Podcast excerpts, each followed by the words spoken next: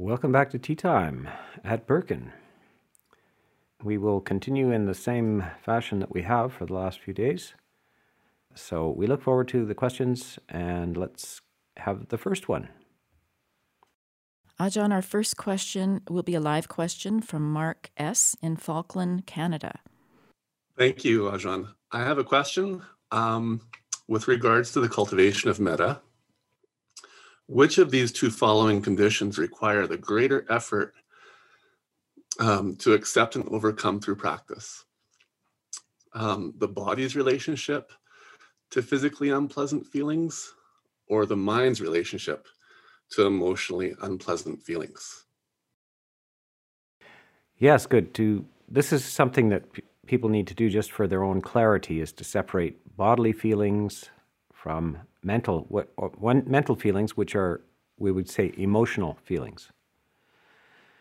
And they can both be difficult depending on the severity of the bodily feelings, but primarily the most skill involved is dealing with emotional structures. So what's happening here is that you're attempting to replace and sustain a kind of ongoing feeling of goodwill, friendliness. And what is it that you're replacing with that? You're replacing anger and greed, irritability, all kinds of negative emotions, including sadness, grief, depression, and also unsettled, over-energetic experiences, agitation, what we call bipolar tendencies. Everybody, this idea about bipolar, you see this in some individuals. It's very exaggerated. The teeter-totter swings from extreme energies and heightened feelings to heavy depression. But everybody, all normal people, have something like that, a little bit of a swing in that direction. Metta can stabilize that, and you can end up operating on a smooth, continuous energy. And so it overcomes the five hindrances and produces a kind of a continuing, ongoing mental health, just pure, what we would call being mentally and emotionally healthy. And don't overlook the idea that when we look for the feeling of loving kindness, the emotional feeling of loving kindness, whenever you're feeling really well, awake, lucid, without fear, without concern, without greed, without anger, those are characteristics of loving kindness. As far as the feelings in the body are another practice again, and I talked about this a couple of days ago, that the practice of loving kindness can be a way of overcoming bodily pain. And maybe somebody in this audience will become a loving kindness therapist, just for people who have physical pain. It would be great service. I've told lots of people, go and organize some sort of group, especially if you happen to have the right kind of voice and the right kind of demeanor, to just people with chronic pain in their body. All they have to do is come twice a week, or even a few days, day after day, and have to listen to the voice of another, talk them into loving kindness. And they might be in wheelchairs, they might even have to be lying down, etc. So this can be done as a kind of a group therapy, that the voice of another pulls them into this feeling of profound goodwill, and can soothe and give ease to types of physical feelings that even strong analgesics and painkillers can't actually touch. Sometimes these strong painkillers start to not work after a while, and that's a horror for people. They can't get out of pain. So this is something very, very potent. you know, from a scientific type of explanation, there are chemicals within your body that are more potent than any kind of painkillers, and they can be released through the right induction. So it's a trick that you everybody should work on, and everybody should notice. You might not notice it because you're walking. If you're feeling a feeling of abundant loving kindness, goodwill for the world, please carefully examine the feelings in your body and notice that the body is either absent, it simply hardly has any substance to it, hardly has any weight to it, and the feelings are neutral or flooded with pleasant feelings. So this is something that, this is what the Buddha talks about very specifically. This is a strong therapy for physical pain and also emotional distress. Emotional distress is worse, but take your, you know, physical pain. What we want to do is not add anything to physical pain. And so this is the simile of the Buddha gives is a man is shot with an arrow, and then he does a strange thing. He takes another arrow and jabs it into him. What is the first arrow? Physical pain. What's the second arrow? Emotional distress over the physical pain. So he's saying we have a choice about how we feel about physical pain. Don't make it worse.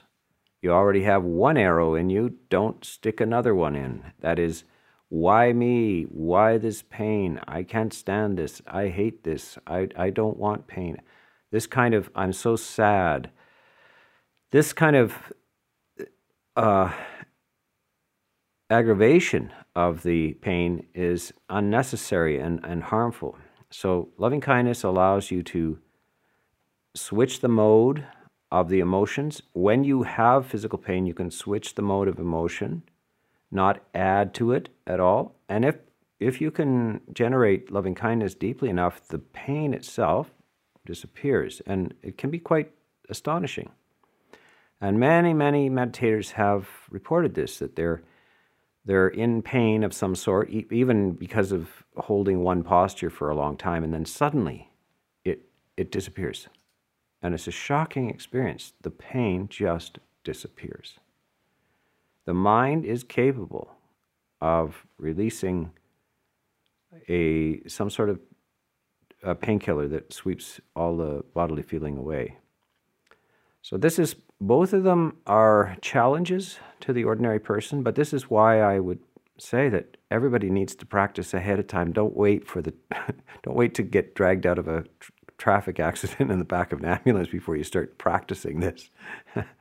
But at least, having gone through a 10-day loving kindness retreat, having heard these words many times, I hope you go over the talks and the tea times again, all of you who are listening, so that you are actually prepared, because it's highly likely, I would say it's almost impossible to get through life without having these kind of situations where strong physical discomfort and pain comes to you in one way or another.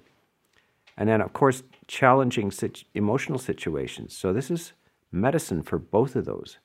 It would be very, very important for you to actually carefully consider this and invest heavily some time into the cultivation of this. This is has a fantastic use in real life. This is not an esoteric thing. This is how you deal with the pain of real life, both bodily pain and emotional pain. So do practice, get your skills together. We do all kinds, we train as lifeguards, we train as how to swim, because somebody's going to fall in the water sooner or later. You got to know what to do. So metta, loving kindness, is a profound medical art and emotional art. It's a combination of psychiatry and physical medicine. Thank you for that question. And I hope that is seared into everybody's mind that they really must do this ahead of time so that they can do it when the pain does come. Ajahn, our next question is from Shreema W. in Calgary, Canada. Shreema, please ask Ajahn your question. With reverence and respect to Ajahn Sona, our Kalyana Mitra, please explain how skillful deeds based on loving kindness would be either punya kriya, where the aspiration is for material benefits and birth in heavenly realms, as against kusala kriya, the aspiration for ultimate release of suffering, nibbana, or stages in the path. We often hear that blessing like, may you be born into wealth, may you be born in heavenly realms, and so on. How do we give meaning to loving kindness as kusala kriya? Yeah, thank you. That's a nice Buddhist question. And some of the in the audience, I just want to talk about a few of the terms that Shreema mentioned there, punya and kusala. Punya is more or less positive results in the material dimension, money, clothing, shelter, all of the benefits. And these are said to be the karmic benefits of generating loving kindness. They also happen to be some of the benefits of practicing generosity. Now, generosity might be motivated by loving kindness, but from the Buddhist point of view, more or less whatever you put into the universe bounces back, and it bounces back in an amplified way. So even a small act of generosity can come back in multiple ways. And if that generosity is accompanied by a pure heart, a good positive emotion like loving kindness, it's even further amplified. So we have these two. This question, loving kindness seems to function as almost the most. It's kind of nuclear power. It's a fantastic amount of energy in this emotion, and it has incredibly desirable results in terms of all of the material aspects. And by the way, I should also say that one's face, one's body and face is beautified by this emotion. It's very hard to actually be beautiful without having some aspect of loving kindness. The micro expressions of the eyes and the subtle expressions of the face and how you hold yourself and how you conduct yourself and the tone of your voice is beautified by the presence of loving kindness.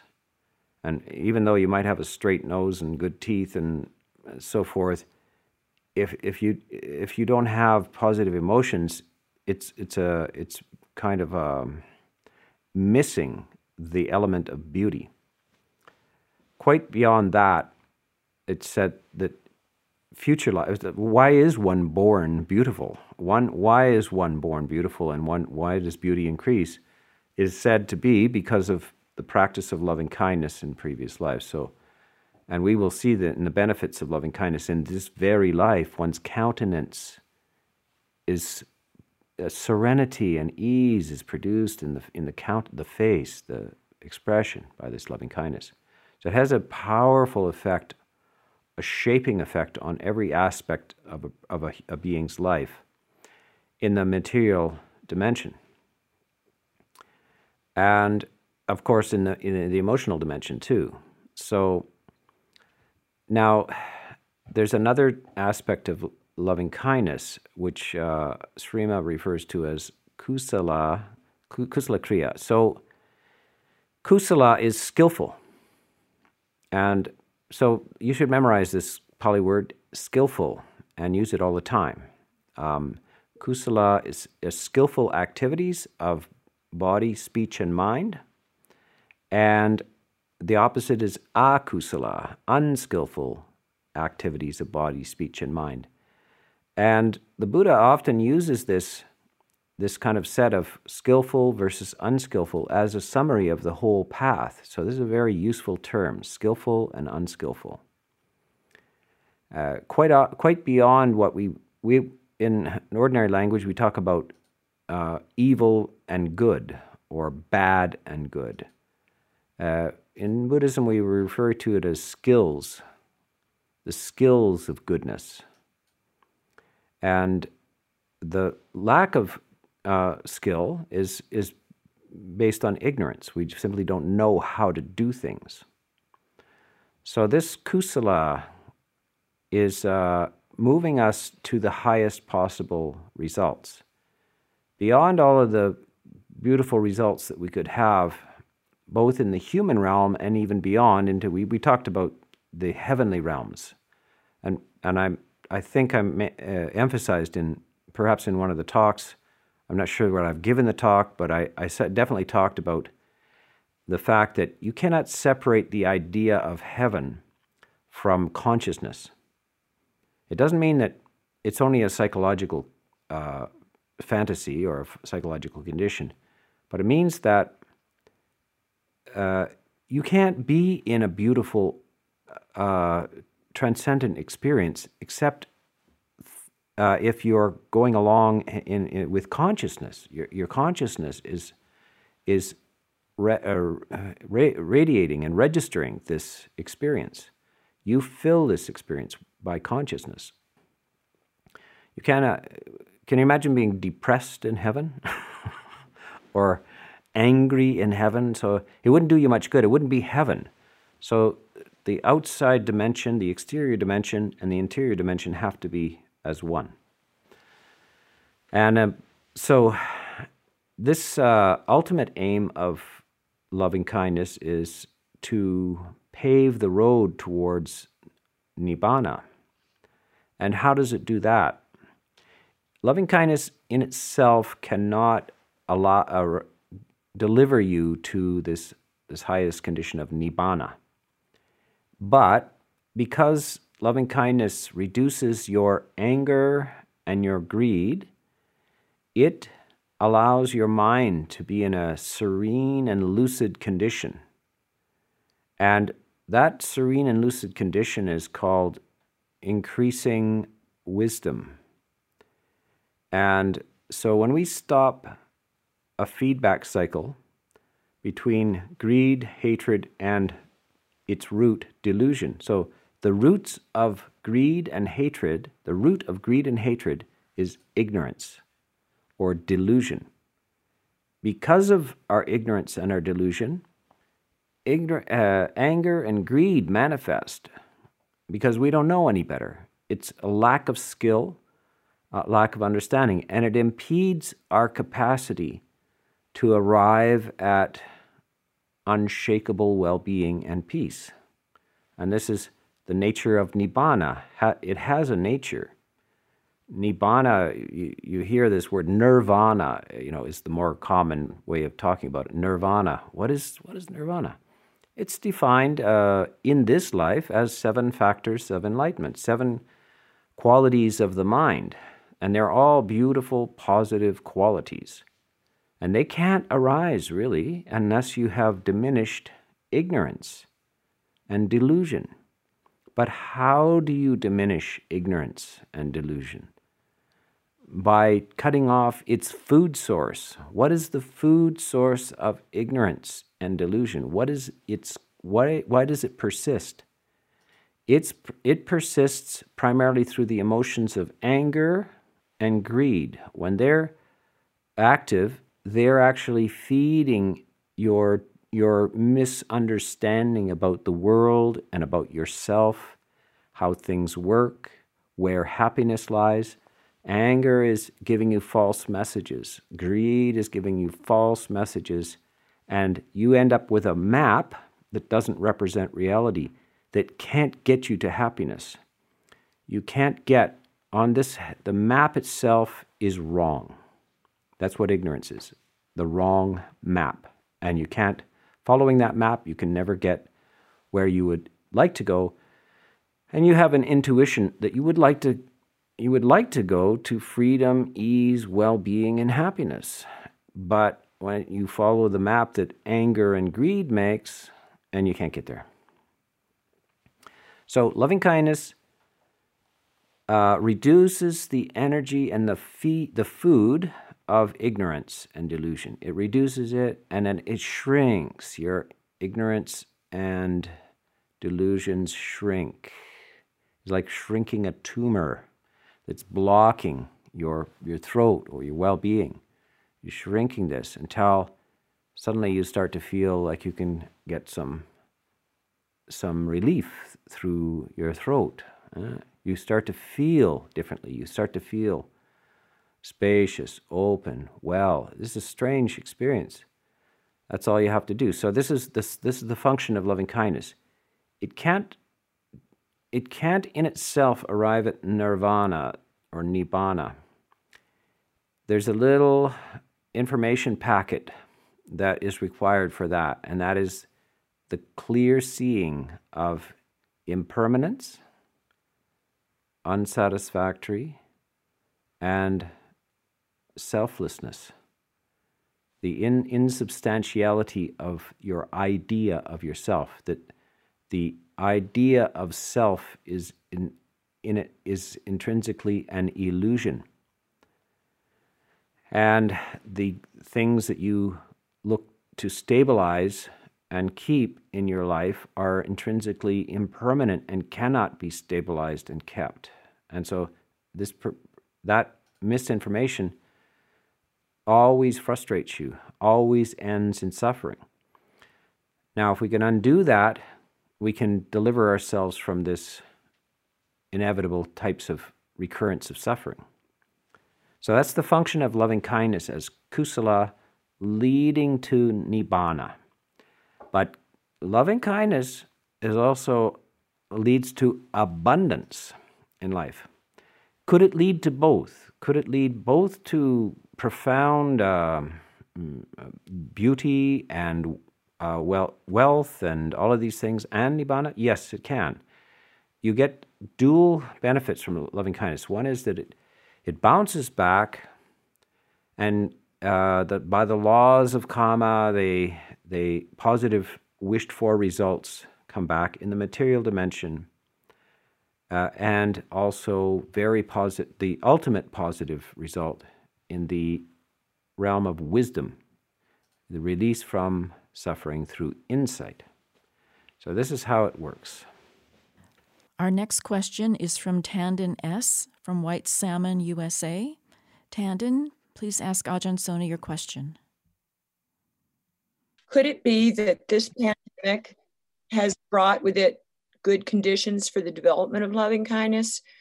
During the past year, I have felt more and more easeful and more in the present, a quieter life that I think I may always have longed for. Truthfully, I've been very happy most of the time, even relieved. Naturally, I have known sorrow through it as well, much sadness. But even this strong aspect of it keeps pointing at the investigation of the true nature of reality, nurturing that reflection.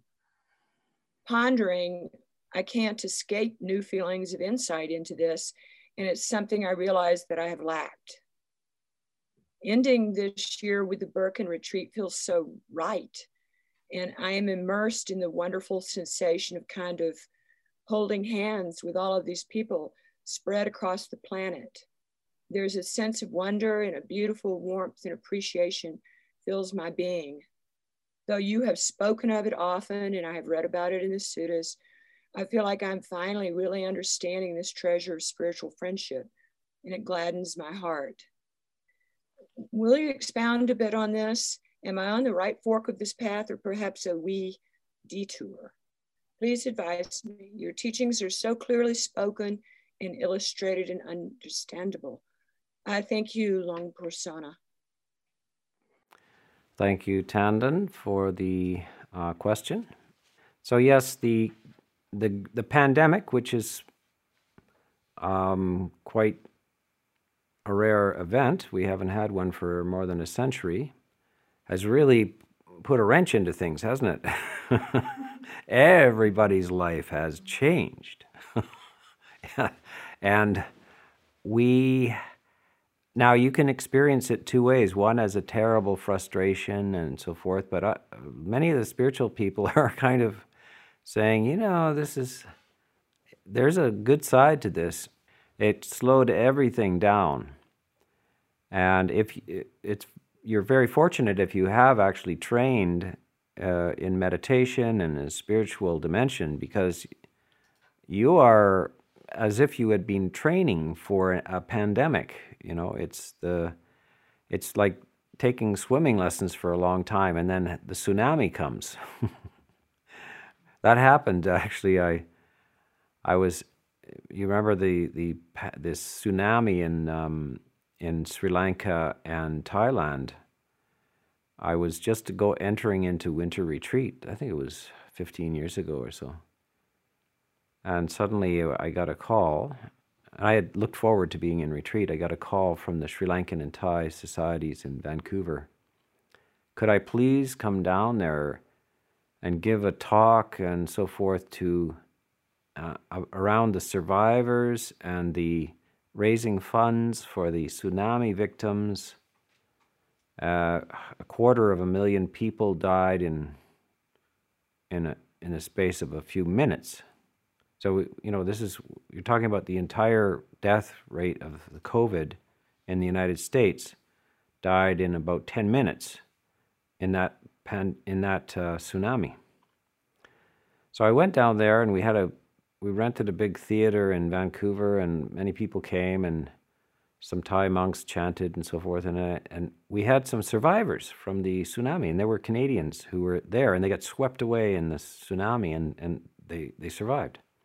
And one of them was a grade 2 teacher, and she talked about how she survived, and she said, well, I trained as a child right up till my teens as a competitive swimmer, and it grabbed me and swept me and held me under, but I didn't panic. I held my breath, and then when I saw the light, I swam for the light, and I broke through the surface.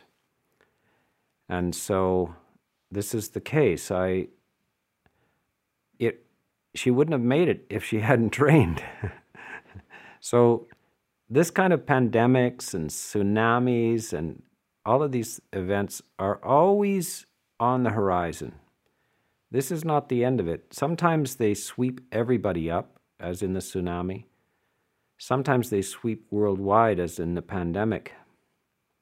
But even if you manage to escape some tsunamis and pandemics, there's one tsunami that you're not going to escape, that everybody is a brother and a sister in.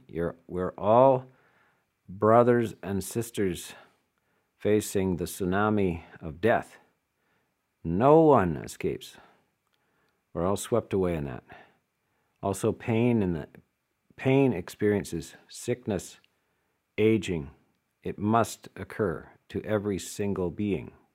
No one escapes this. So this feeling is quite often hidden from us. We forget this. We forget that the mortality rate is 100%. After about 100 years, 100%, there's 8 billion people on the planet right now.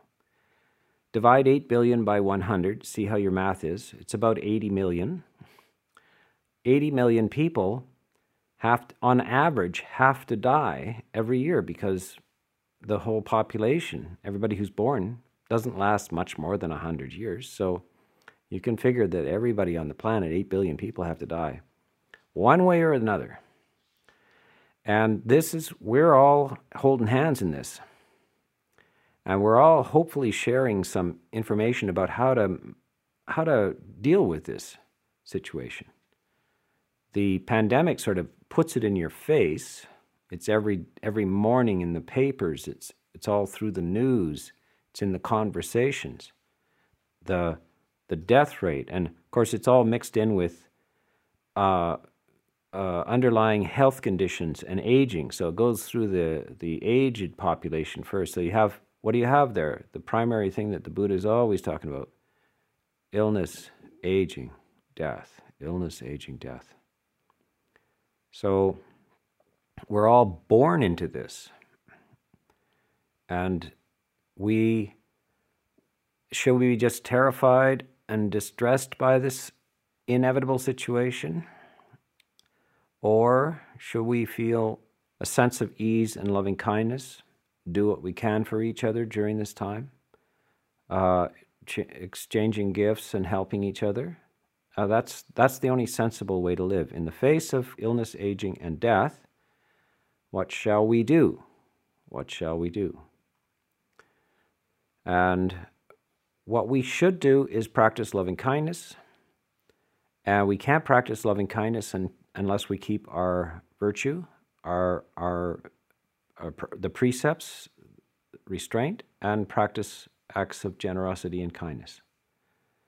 And so that is the simple answer to how do you deal with this pandemic and how can you be at peace in the midst of this pandemic, because there's actually nothing special going on. It's a pandemic now or it's a pandemic next week or next month or next year. One way or the other, we're all in the pandemic. And one day we check into the emergency ward and we don't come out. And everybody you know, all your relatives, all your pets, everybody is under that condition. It's just the only thing we don't know is when. Death is certain. When is uncertain. How shall we live in the meantime? That's the only question. How shall we live in the meantime? And the Buddha, as a great teacher, says, here it is, it's quite simple. Cultivate these positive emotions. You'll have the maximum of happiness in this life. And if there are conditions which lead on that are positive, then it must be the best investment you ever made. So, yes, a sense of brotherhood and sisterhood in the midst of this should arise naturally to the spiritual practitioner. And you know what arises for those who don't practice? Just confusion, frustration, outrage. They don't know how to deal with that, so then they do unskillful things, etc. So that you have a choice. You can live like that, unskillfully, or skillfully, which would you like? Take your choice. So that's a little reflection on the question by Tanden. Ajahn, our next question is a combined one that we received. Can metta lead to the jhanas and enlightenment? Metta can lead to the jhanas, and it's a beautiful application of it. The jhanas are deep states of profound unification of the mind, one-heartedness, unification of your emotional structure, which is extraordinary, and that should be cultivated. It's a great way to, if you have the time, if you're not too distracted by your family and livelihood and these things, it's a great thing to endeavor towards. And but it does require considerable preoccupation with this. It has great rewards, but it demands great time and great cultivation and good instruction. By the way, so this 10-day metta retreat has information in it that can help you get to the state of jhana. And I gave a jhana retreat also, and it's online. It's on the Ajahn Sona channel. And it's 6 talks on jhana. Most of the information is around breath meditation leading to jhana. But loving kindness also can lead to jhana. The first, second, and third stages of jhana can be attained through loving kindness. Does it lead automatically to enlightenment? No, it leads to the doorstep of enlightenment, but you still need the key. It's like you get all the way to this incredible mansion and you're right at the front door, but the door's locked. You still, if you haven't got the key, then you can't open that door. But metta can get you all the way to the door. The door unlocks with Three keys, anicca, dukkha, anatta. Insight into anicca, dukkha, anatta. This insight, which is often, the word vipassana, etc., is often used. I really want to emphasize that all it means is you see clearly. You see clearly the conditions of reality, that everything is transient, flowing. There's nothing solid in it. Because of this transient, flowing nature of reality, you cannot stabilize it. It's unsatisfactory. You can't get a condition that it remains and is satisfactory indefinitely. And in the solution to that is that the one who is experiencing this, which we sense and intuit and feel, is our self, the very one who, the self that travels through time unchanged, is an illusion. It is not the case that we have somebody there behind our eyes that looked out of our eyes yesterday and will look out of our eyes tomorrow and is unchanged. That is an illusion that should be examined. And when that sense of self is seen through, the anicca, the dukkha, anatta is seen through, the impermanence, the unsatisfactoriness, and the nature of the self is seen through, then that's, you're liberated. That is the arrival at Nibbana. Nibbana is the cessation of suffering. So that it shouldn't be too mysterious. It's the Buddha just makes a simple statement. It is the end of suffering. Yeah. Ajahn, our next question is from Mudita from Kamloops, Canada. Ajahn, when I do feel contentment in my simple life, and all of a sudden question it when someone asks, "What did you do today?" I'm afraid of saying I did nothing, so how do I keep the content feeling of being alone and out there without trying to be busy to almost hide my content feeling? Yeah, we're in a world that continually interrogates us as, what do you do? What do you do? What do you do? Everybody's real busy doing, doing, doing, doing. And there's these little funny phrases like, are you a human doing or a human being? You know, so we're trying to switch over from being... from a human doing to a human being. And one of the delightful experiences of a human being is to simply not do anything. But it turns out it's a fine art, especially if you're raised in a society where everybody only gives you any value by what you do. So and they give you credit for doing useless things as well. If you just do a bunch of jumping jacks, you can be proud of yourself. You say, "What were you up to?" I was jumping up and down for 20 minutes. I was running ultra marathons. You know, humans end up doing desperate things. I find ultra marathons desperate. You know. I find the kind of hobbies that people have as well desperate. Like, what are you doing down in the basement there making elaborate buildings out of playing cards? You know, what is that all about? What are you trying to avoid? Well, I know why you do it, because you're uncomfortable with being. What rushes up in human consciousness is like, what's the point of this? And even more, I am going to die, and this makes me uncomfortable and anxious, etc. So this is the existential realization. And much of the activities that people do are just avoidances of this uncomfortable feeling in their own presence without doing anything. So if you're one who is a human being, I congratulate you. And of course, you don't have to explain this to all of the human doings that are always asking you, what are you doing? What are you doing? What are you doing? Because you'll get in trouble if you say, I'm being. I don't do, I just be. I lived, before I was a monk, I was a kind of a monk. And I lived in a little shack in the middle of nowhere because there was no other way to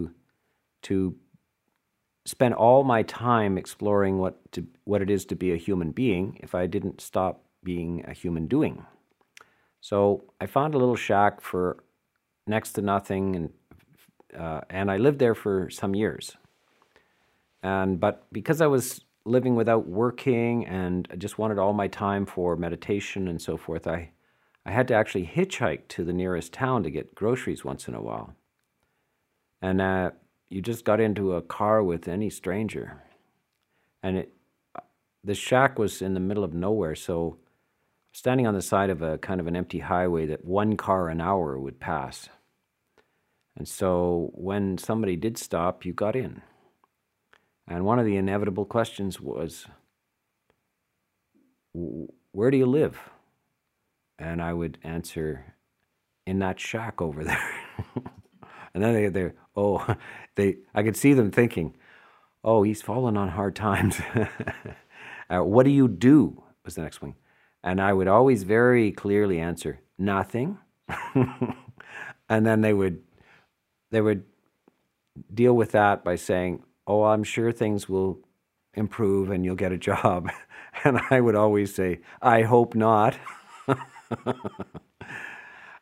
So some of them could understand it, but others were quite offended by the entire idea that I had chosen not to work, not to do anything, but to live in a broken-down shack in the middle of nowhere. And very deliberately trying to cultivate the fine art of doing nothing. Now, this doesn't mean that you're drunk all day or anything like that, but this means that it's a fine art and a delicate and difficult thing to do.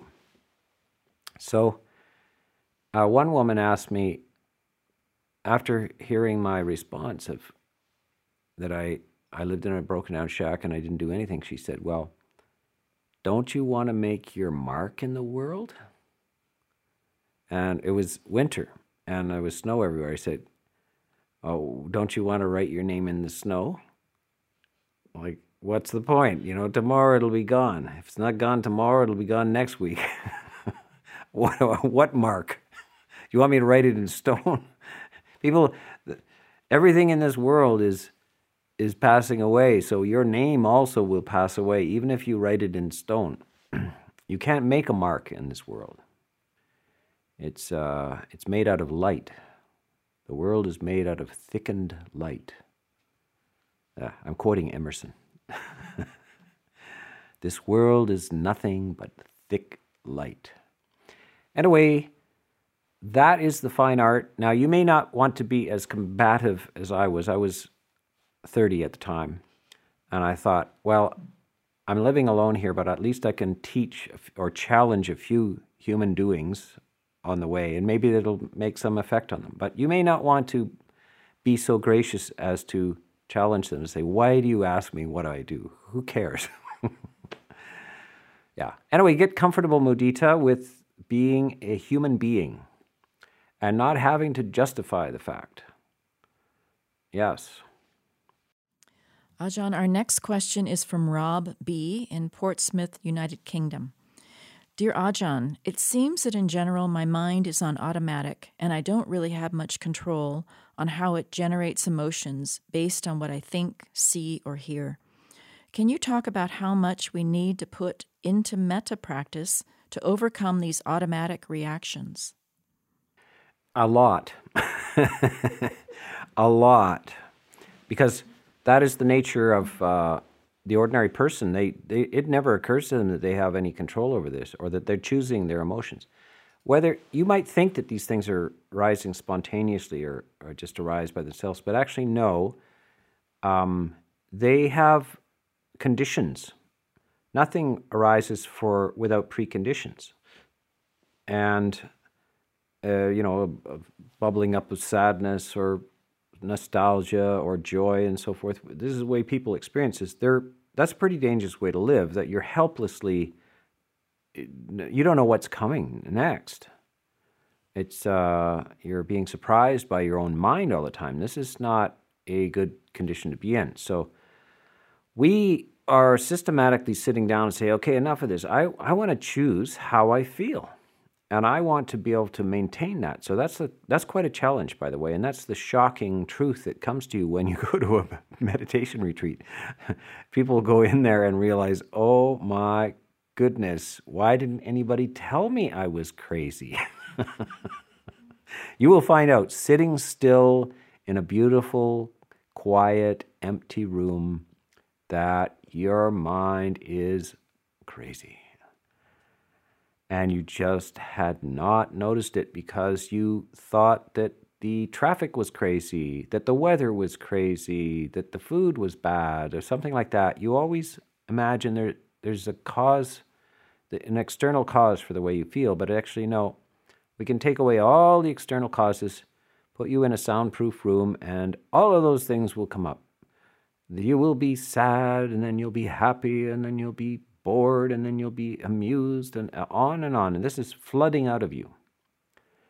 But you can restructure those causes. You can put in new causes, and you will get new results. And that's the meditator's determination, and that's their real work in life. So you go to work, you make your money and everything, but that's not your real work. There is real work in this life, and that is to train the mind. And the Buddha is on and on and on about this. Maybe Buddhism is the only religion and philosophy that absolutely insists that it's up to you and it can be done, and you must train yourself. And you train yourself relentlessly like an Olympic athlete. Olympic athletes waste their life. They should be training their mind, not their bodies. So the really good use of your time is to ceaselessly restructure that mind of yours. Then you will have something that you can carry with you that is not dependent on the frivolous, random, external situations that you have. So this is a full-time job. Frustration sometimes, and sometimes a little voice comes up and says, how come I have to do this and nobody else has to? It's like the kid that has to practice the violin in the basement while all the other kids go out and play baseball. But in the end, he can play the violin. But you'll be able to play something much better than the violin. You'll be able to play your own emotions, your own mind.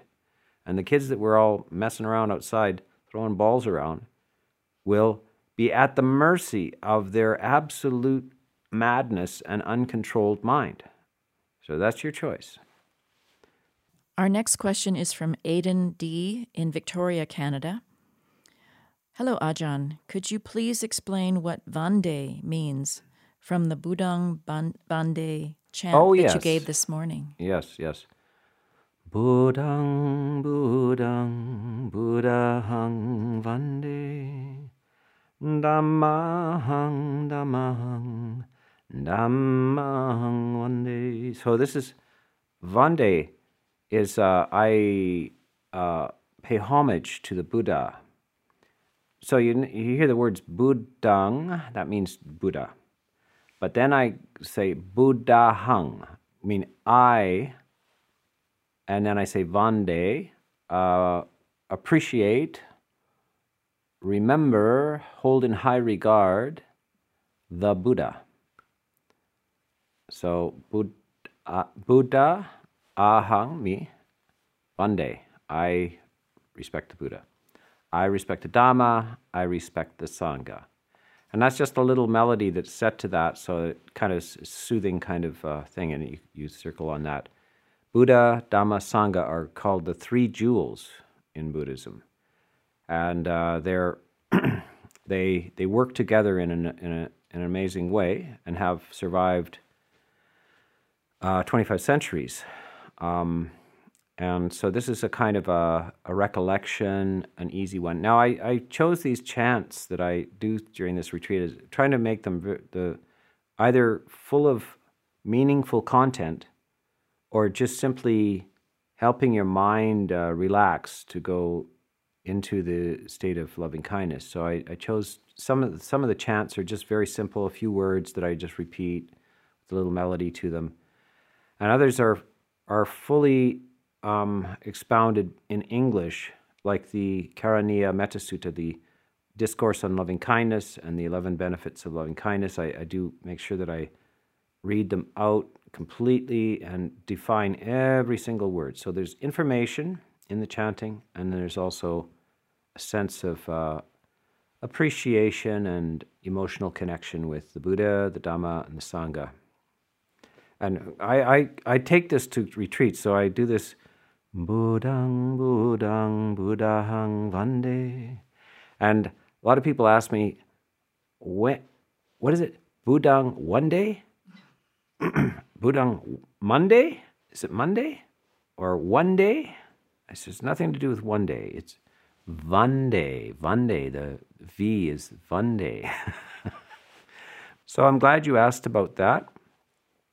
And feel free to learn the tune and chant it to yourself. It's a nice little thing you can just absorb, and it gives you three or four words in Pali as well. Actually, 6 words: Buddha, Dhamma, Sangha, I, respect. 5 words.